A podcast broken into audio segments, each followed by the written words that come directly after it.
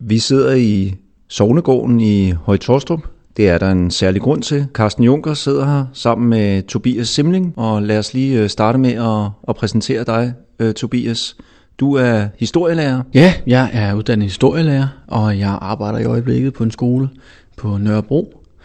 Og øh, en af mine store interesser inden for historie, det er perioden omkring øh, svenske krigene, og især Karl Gustav krigen og Roskildefreden.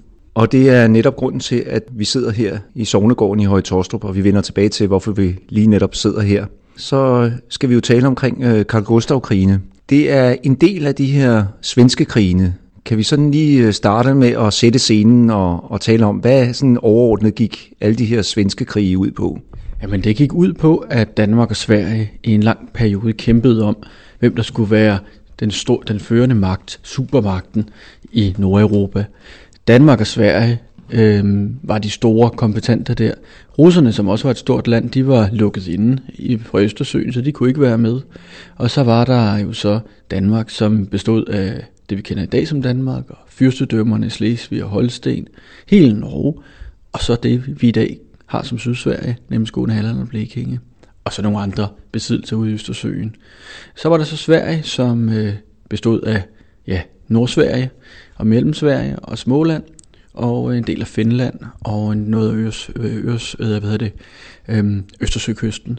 Og det var de to magter, der stræd, altså var i gang med en strid om, hvem der skulle være en af de førende magter i Nordeuropa. Og det var jo en strid, der foregik over øh, flere hundrede år. Det startede med, at Danmark førte, og så, så førte Sverige, og sådan vekslede lidt frem og tilbage.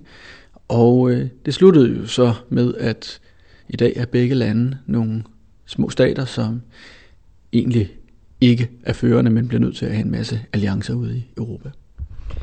Hvorfor vil man gerne være førende? Øh, var det et spørgsmål om territorier? Jamen det er jo penge, det er magt, det er anerkendelse og det er religion. Øhm, vi har det er en periode omkring reformationen. Katolikkerne stod stærkt sydpå, øhm, og de reformerede og lutheranerne stod stærkt længere mod nord. Og øh, så er det jo altid, hvis man er en reformeret hertug, eller og som øh, Christian 4 for eksempel var, så vil man jo også gerne være den, der er troens forkæmper. Og derfor var det også en, øh, en kamp om, hvem der var den, den mest øh, protestantiske hertug. Man kan sige, at vi havde jo den her personalunion, Kalmarunionen, hvor vi faktisk stod samlet, eller var tvunget ind i et fællesskab. Øh, blev den så afløst af, af de her øh, svenske krige? Det kan man godt sige. Danmark havde jo egentlig oprindeligt øh, kravet på, øh, på, øh, på den svenske krone, øh, ligesom jeg øh, havde på den norske. Men øh, i og med, at, øh, at efter at øh, reformationen slog igennem Sverige, så var de øh, geistlige, De, øh, de var som stand meget, meget svækket. Og, der, og de gik øh, oprindeligt ind for, øh, for øh, et øh, unionen med Danmark. Men når de var svækket, så, ville de jo, så var der jo en flertal for en, en svensk konge. Og øh, ja, og derfor var Kalmarunionen, den var jo ikke så meget mere værd, selvom, selvom den danske konge gjorde, hvad han kunne for at gøre krav på, på Sverige, så var det lidt, ja, det var tomme tøller. Og så hører man jo også tit om, at, at kampen står omkring Østersøen og, og opkrævning af, af skatter. Ja, altså Øresundstollen har jo været enormt lukrativ, og det var den helt op til 1800-tallet, da, da den stoppede. Og det var jo den danske kongens personlige indkomst, så den danske konge kunne jo sådan set bare forvalte de penge og føre krig, som han ville, eller bygge et slot, som man jo gjorde flere gange på de penge. Det, var, det svarer lidt til, at, øh, at øh, dronningen i dag øh, får alle, øh, alle indkomstskatterne ned i sin egen lomme, og så kan gøre, hvad de vil. Øhm, og samtidig så øh, bliver der jo lavet en masse, øh, masse skatter i de svenske havne øh, omkring Østersøen, så der tjente svenskerne rigtig mange penge. Så handel var helt sikkert en af de vigtige ting. Der var så mange penge at komme efter. Og hvad var der? Der var noget med en 10-12 svenske krig i alt. Og det er der omkring 10-12 stykker, og det var øh, over 300 år, så var det mindst 30 år af dem, at vi lå i permanent krig. Og selvom det ikke lyder så mange år øh, i forhold til 100-årskrigen i, i, øh, nede i Europa, så var det til gengæld nogle meget intense krige, hvor, øh, hvor slagene på slagmarken, de bølgede voldsomt frem. Det var, øh, der var godt gang i det. Der var, ikke, der var ikke lange perioder, hvor det hele stod stille, som det var sydpå. Det var nogle krige, der var korte, men enormt intensive. Og så øh, er en del af dem jo de her Karl Gustav-krige, som vi skal tale om. Men måske inden vi lige taler om øh, Frederik den 3. og de her Karl Gustav-krige, så lad os lige spole tiden sådan bare lige en lille smule tilbage. Frederik den 3. Og, øh, blev afløst jo øh, Christian den 4., som jo også var ude i, i øh, nogle svenske krige, øh, blandt andet den her Torstensson-krigen. Kan du sådan lige kort fortælle, hvad, hvad den gik ud på? Jamen Torstensson-krigen, den er opkaldt efter en af de, de svenske feltherrer. Og Torstenssons fejden, eller krigene, det var i kort, kort og godt, så, var det, så fik Danmark tæv, i 1645, og mistede noget land. Øhm, det var den meget korte version. Frederik den 3. kommer så på tronen, og han, øh, han vil gerne hævne sig. Fordi det er jo det der med at tabe, det er ikke et hit. Og øh, han vil jo så gerne have generobret noget af det tabte land. Og øh, vi er lige i perioden omkring 30-årskrigen, som jo er en religionskrig mellem katolikker og protestanter. Og øh, Christian IV havde egentlig sendt et øh, detachement sydpå for at være med, men det fik tæv. Det var noget, Christian 4. ofte, ofte fik. Og øh, så skete der så det, at øh, han måtte love ikke at være med i 30-årskrigen længere. Den svenske konge derimod havde sendt en stor hær ned i Nordtyskland, eller Polen, som det er i øjeblikket, over i Vestpreussen. Og øh, Frederik den 3. kunne jo godt se, at når den svenske hær var i, i Preussen, så kunne de jo ikke forsvare de svenske besiddelser i Sverige og i, øh, og i i øh, omkring Bremen. Så, det, øh, så han sendte jo så herren både mod Bremen og mod Skåne. Og, øh, den, øh, og øh, det gjorde han omkring mm, midt i juni måned 1657. Et par dage efter, en 12 dage efter, fik svenske kongen at vide, at øh, den danske hær var gået i land i Skåne og havde angrebet øh, de svenske besiddelser i Nordtyskland.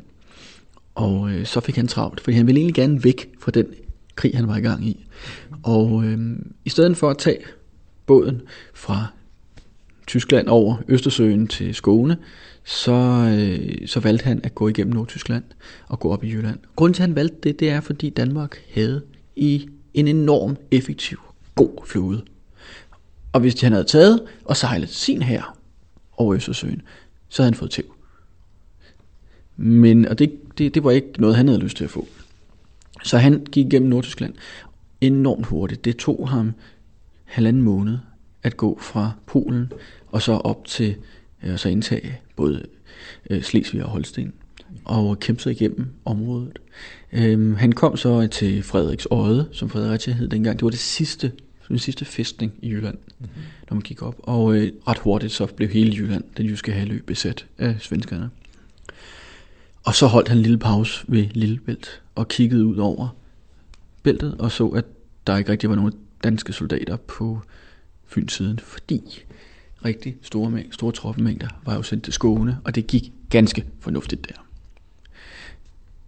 Danskerne klarede sig okay øh, i landkampen. Det har altid været den svage del af den danske, øh, den danske her svage del. Det har altid været landkampen. Kampen til søs har været den stærke. Men det gik fornuftigt, så der var soldaterne, og øh, så svenskerne, de gik så relativt hurtigt over til, til Fyn, og øh, så var det jo, at øh, kampen om at komme til Sjælland begyndte. Og det er jo der, hvor, øh, hvor vinteren så faldt på. Vi er nu nået omkring 1658 januar måned. Svenske herren har indtaget hele Fyn. Den danske hær står på Sjælland. Og øh, det bliver en iskold vinter. Vi er i den periode, som hedder den lille istid. Og det er knaldhamrende koldt. Det er så koldt, at Storebælt fryser til is. Fuldstændig solidt. Og man kan gå fra Fyn til Sjælland. Hele øh, den svenske her bliver ført over til Langland, og så prøver de at se, om ikke de kan komme over Storebælt til Falster eller Lolland. Og de første prøver at gå over og falder igennem. Første svenske deling falder fuldstændig igennem isen. Så venter de nogle dage, og så prøver de igen. Og øh, den svenske konge forsøger at køre over med sin karet, og det går faktisk okay. Han stiger ud et sted, og kareten kører videre og falder så igennem isen. Men øh, de prøver at komme over, og øh, kavaleriet, det rider altså, i spredt formation for at sprede vægten ud over isen, og de kommer over. Til sidst så er øh, isen så pløjet op, at man står til knæene i vand. Men den svenske her kommer over til Lolland, og så sker reddet mod nord. Øhm, og svenskerne indtager by efter by, fæstning efter fæstning, hele vejen op igennem Sjælland. Og når de er noget omkring Vordingborg, bliver de mødt af en gesandt for København, om ikke de skal forhandle fred. Og det, øh, det var de sådan set med på, men inden gesanten kom tilbage til København, så stod svenskerne i Tostrup. Og øh, så er det, at, at, at kongens folk hurtigt rider ud og begynder at forhandle en fred. Og den fred, den blev så forhandlet i Højtorstrup Præstegård. Og forhandlet færdig og skrevet under i Roskilde Bispegård. Det er derfor, den hedder Roskildefreden, men den blev skrevet og forhandlet i Høje Tostrup Præstegård. Så det Frederik den 3. faktisk var bange for, det var at miste hele Danmark. Det var først, da, da, da svensken stod så tæt på, på København, at man gik i knæ og så ville forhandle. Ja, men man, der er lige et enkelt arbejderbeje, fordi hvad danskerne ikke vidste, men som svenskerne vidste, fordi de havde opfanget nogle beskeder, det var, at der fra Østrig og fra nogle af hertugdømmerne faktisk var 23.000 soldater på vej mod nord for at hjælpe Danmark. Det vidste danskerne bare ikke, men det vidste svenskerne. Så svenskerne fik godt nok travlt med at forhandle fred. Så hvis de bare havde ventet længe nok, dansken, så var der kommet hjælp sydfra? Så var der kommet forstærkninger. Om det havde gjort den store forskel, det ved vi jo ikke. Men det havde nok gjort en stor forskel for de bønder, som øh, fik brændt deres huse ned i Jylland og, øh, og skulle betale ekstra skat og, øh, og blev hævet af svenskerne. Det havde nok betydet en forskel for dem. Og den fred, der så blev skrevet under, hvad, hvad gik den ud på? Jamen, den gik jo ud på, at svenskerne startede med at sætte sig til bordet med en hulens masse krav. De ville jo have stort set hele Norge. De ville have Skåne, Halland og Bleking, de ville have Bornholm, de ville have alle øerne i Kattegat. De ville have øh, pant i, jeg ved ikke hvor meget, af Danmark. De ville have nogle af fyrstedømmerne i, eller hertugdømmerne i, øh, i Nordtyskland. Og så det var meget, meget hårde betingelser. Men øh, det, øh, så det sad de og forhandlede om. Allerede efter et par dage, så trak svenskerne hurtigt i land. De kunne godt sige, at de ikke kunne få det hele, og det var måske heller ikke det hele, de gerne ville have, når det kom til stykket. Øhm, men så brød, så brød forhandlingerne, forhandlingerne sammen ret hurtigt igen. Og øh, så gik der noget tid. Og så var det, at, øh, at de trods alt fik tingene på plads. Og, øh, og så øh, fik de forhandlet det hele sidste på plads i Roskilde. Men, men det endte jo så med, at Danmark mistede de, de danske kernelande, de svenske provinser, og øh, en del af, af Norge mistede vi også, og Bornholm, og så noget af nogle andre øh, øer, hister her. Øhm, Bornholmerne, de kæmpede sig tilbage, gjorde oprør, og øh, skød den svenske kommandant i Hammershus, og øh, tog, og, tog en, en udsending tilbage til København og til kongen, og sagde, at han kunne have fået Bornholm tilbage. Så Bornholmerne er et af de folk, der har befriet sig selv, og så opgivet deres egen selvstændighed for at komme ind under en anden, øh, en anden krone. Og det, det, var jo det var godt, de gjorde det. Så har vi, et, så har vi jo det fantastiske sted at besøge. Ja. Øhm, der var jo også en del af Norge, der gjorde oprør og kæmpede sig tilbage til Danmark. En del af central Norge. Svenskerne krævede også de, de nordatlantiske besiddelser. Dem, dem, dem sagde de hurtigt øh, farvel til alligevel. Eller svenskerne krævede de nordatlantiske besiddelser, dem sagde, dem, men dem sagde de også farvel til hurtigt. Øhm, og så blev freden, det blev stort set, at vi fik det Danmark, at vi havde Norge og Syddanmark. Og Bornholm, og det var det. Så øh, Danmark blev stærkt svækket, Sverige blev styrket, og øh, svenskerne havde så stadigvæk en stor styrke stående på, øh, på Sjælland omkring København. Mm-hmm. i øh, lille års tid bagefter. Ja, så taler man om den øh, første og den anden Karl Gustav-krig. Hvorfor taler man om den anden Karl Gustav-krig? Jamen, øh, Karl Gustav synes jo ikke rigtigt, at han havde gjort arbejdet færdigt. Øh, Danmark havde jo, øh, var der jo stadigvæk. Og et af målene var jo egentlig at få begge sider af Øresund. Mm. Så kunne han jo virkelig øh, indkræve masser af penge. Så han, øh, Han syntes, han skulle have en anden Karl Gustav-krig, og det betød så, at han øh, landsatte tropper. Han øh, aktiverede de tropper, der var på Sjælland. Han fik, øh, han øh, fik fragtet tropper øh, ned til, hvad hedder det, øh, til Nordtyskland, så han kunne angribe sydfra også. Og øh, så gik kampen i gang. Svenskerne, de belejrede København. Og øh, det, øh, og der var det jo så, at Frederik den 3. udtalte de berømte ord, jeg vil dø i min rede. Mm. Og øh, Københavns, befæ- Københavns øh, borgere, det gik på voldene. Der var studenterskyttekorps, der, øh, der kæmpede side om side med professionelle soldater for at forsvare København, for at forsvare deres konge. Og øh, ved hjælp af, af god efterretningsarbejde og spionage, så lykkedes det at holde øh, svensken stangen, i hvert fald omkring København. Resten af Danmark blev havet igen igen, men øh, det lykkedes. Så er det jo så, at der kommer en, øh, en svensk, eller ikke en svensk, der kommer en hollandsk, en nederlandsk øh, Øh, hjælpeflåde øh, til Danmark, får kæmpet sig igennem Øresund, og øh, er godt på vej. Og så, øh, så tænker svenskerne, at de må hurtigt, øh, de må hurtigt forhandle fred igen. Og det gør de så. Og der er det så, at Danmark får nogle, nogle tilgiv eller indrømmelser. Ikke store og voldsomme, men vi får nogle indrømmelser noget, økonomi, noget økonomisk. Fordi den her gang var det faktisk svenskerne, der tabte. Øhm, det er ikke meget, vi får, men det er noget, noget, noget, noget, noget solid økonomi. Og det, viser, det viste egentlig, øh, og fik øh, endelig slået fast, at stormagterne i Europa, de ønskede, at Øresund havde et land på hver sin side sådan at der ikke var nogen, der kunne spære hele indsejlingen til Østersøen. Så man kan sige, at det er sådan påvirkningen sydfra, der egentlig afgør slagets øh, gang i de her to krige. Ja, altså det er det fuldstændig, eller den manglende påvirkning sydfra. Ja. Øhm, fordi da vi klarede jo egentlig selv at, at stoppe øh, stoppe svensken i øh, første krig. Øh, vi, de, de østriske tropper, øh, der ikke kom, men var på vej, de fik overtalt svenskerne til at gå til forhandlingsbordet. Men i den anden krig, der var det jo de nederlandske, den nederlandske hjælpeflåde, der, der absolut afgjorde det. Svensken, eller de, de franske og de hollandske, eller og engelske gesandter, fik jo så også overtalt svenskerne til, at nu, nu er det altså sådan, det skal være. Mm. Og må ikke også, der har gået en besked til den danske konge om, at det er sådan her, virkeligheden skal hænge sammen fremover. Mm. Så det har jo øh, så det var sådan, som det også er i dag, det, stod, det var stormagterne, der dikterede, øh, hvordan grænserne skulle være. Det har vi jo set mange gange senere op i tiden. Jo. Mm.